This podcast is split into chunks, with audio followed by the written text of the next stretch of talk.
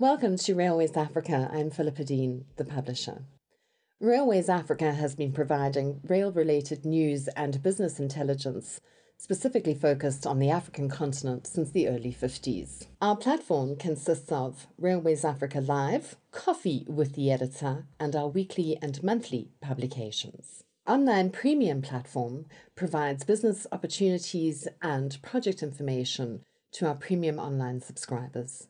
We offer a comprehensive range of communication services to bring you closer to your customer, as well as research related projects. You can find us online as well as on our social media platforms Facebook, YouTube, Twitter, LinkedIn, and Instagram. We look forward to bringing you closer to your customers in the rail sector, both private and public. And welcome to, to Coffee with the Editor. It's so lovely to have you. You've been with Eswatini Rail, which most people would know as Swazi Rail, since May this year, I think. Is it May or was it March? Good morning, Philippa. No, it was March actually. So I actually joined officially 1st of March, but I, uh, I was in the office on the 27th of March for obvious reasons, with COVID and everything happening. But yes, uh, since March. In fact, uh, I think the 7th of um, uh, July was uh, my 100th day officially uh, in this position. So it's been quite a while. So, should we do to you what we do to all our presidents? What have you done in the last 100 days? I knew that was going to come. I haven't finished drafting my milestones yet. So let's start with um, just introducing the audience, and I'm sure they all know, but just to give a little bit of background on Eswatini railways. So let's start with that, and then we'll talk about some of the projects and ongoing activities. The Eswatini Railway is the only railway in Swaziland or in Eswatini. It's over 50 years old. It came about um, because we had a mine, an iron ore mine, uh, early in the 60s, which was opened. The ore was being exported to Japan. And uh, so that was the birth of the railways. That was, uh, I think, the beginning of um, what is now a an operation that covers probably the four, let's say the three regions of the country because we don't have it. We don't have the railway in the northern region anymore. Now, on the back of that, uh, the north-south line was uh, was built, and it uh, was responsible for. Well, it was used to carry rock phosphate and other commodities from the north of Swaziland, uh, in fact, right, you know, from the north uh, regions right down to Richards Bay and Durban. In a nutshell, that is how the, the, railway uh, came about. The total network is about 300 kilometers long, so it's uh, it's probably just a, it's roughly the size of the London Underground network in the UK. Uh, not as busy, but uh, still, you know, um, we're running big trains. And also, I think uh, Swaziland or Eswatini Railways uh, plays a very pivotal role in feeding the regional railways. Eswatini is a landlocked country, uh, but it's it's, uh, it's a key railway. Your next question was about projects that we're currently looking at. It's been in the papers a lot. I'll start with the main one, which is the Eswatini Link, it used to be called the Swazi Rail Link.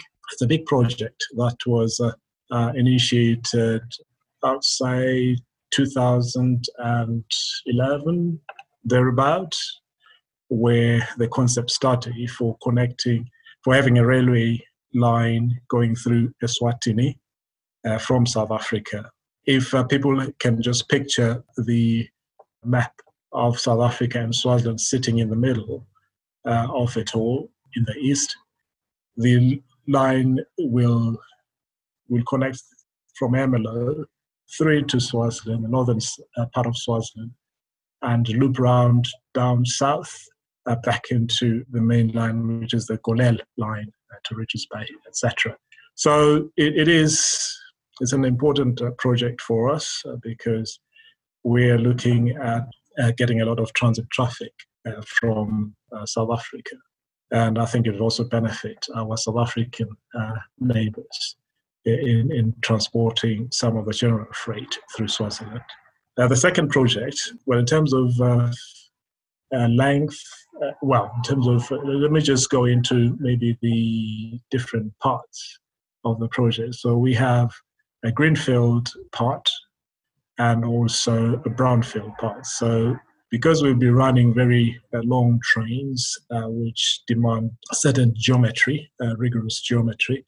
So these, some of the existing railway network, part of the existing railway network will have to be upgraded. Then we have a greenfield site where we'll be building a new railway completely uh, from scratch. So this is from the connection uh, into Swaziland, into the northern part of Swaziland. So it's a it's a massive project. Uh, you you you're talking multi-billion rand, and um, my role here is to publicize, just make every people aware that here is a massive, will probably be one of the biggest uh, projects in the region, and I've been personally involved in it, so it's close to my heart.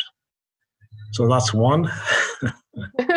when do we start that project? In essence, in projects, there's, there's various stages that you have to go through. The project has started. Uh, that is, the designs, uh, detailed designs have been carried out.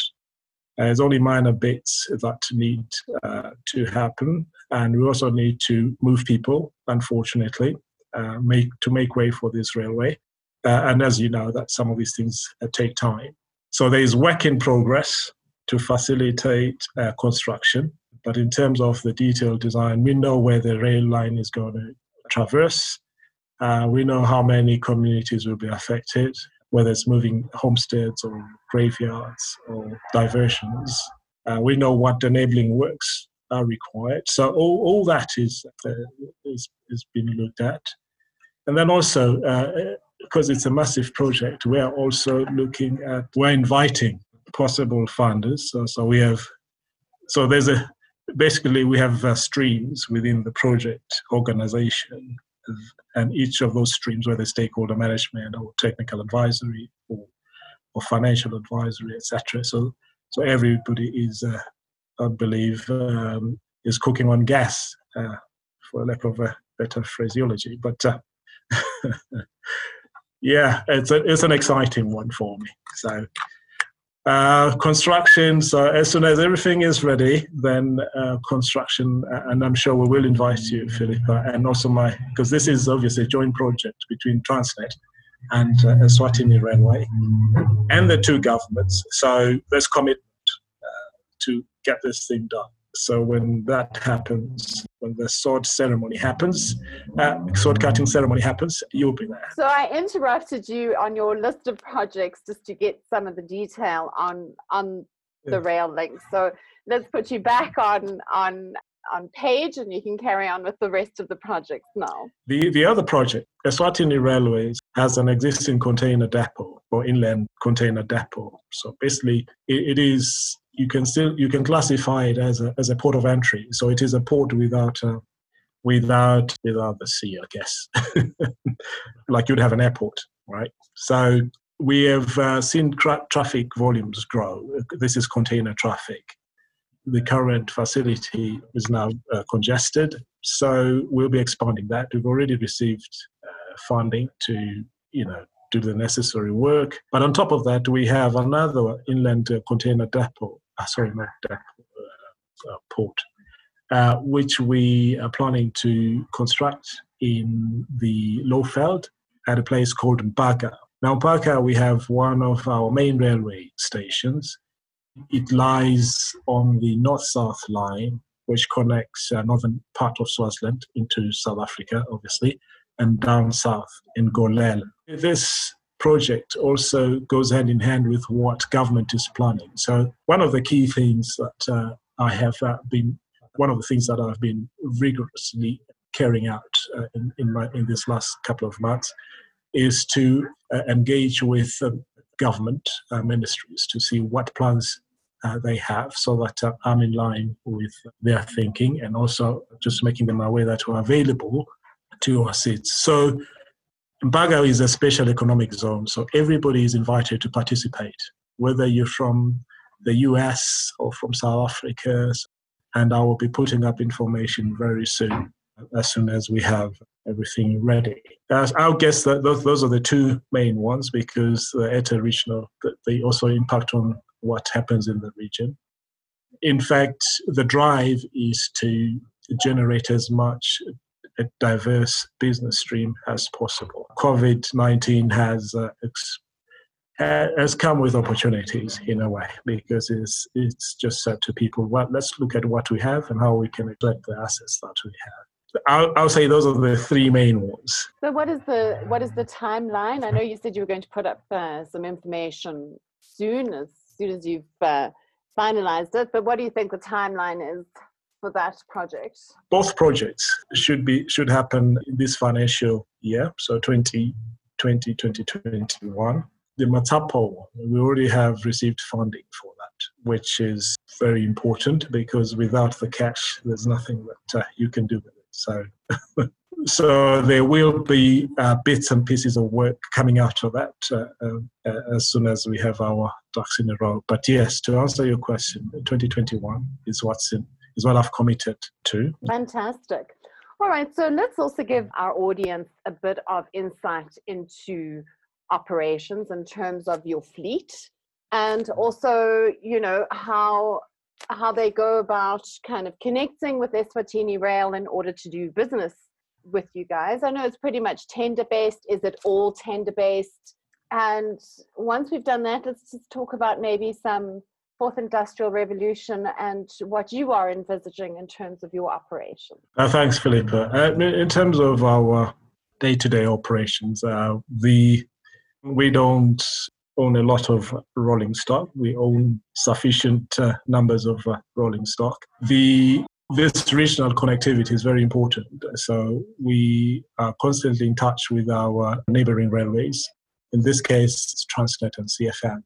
Uh, so we have uh, locomotives, for instance, or, or, wagons, as, as the need arises, hired or leased uh, to us from uh, our neighbors, neighbor, neighboring railways.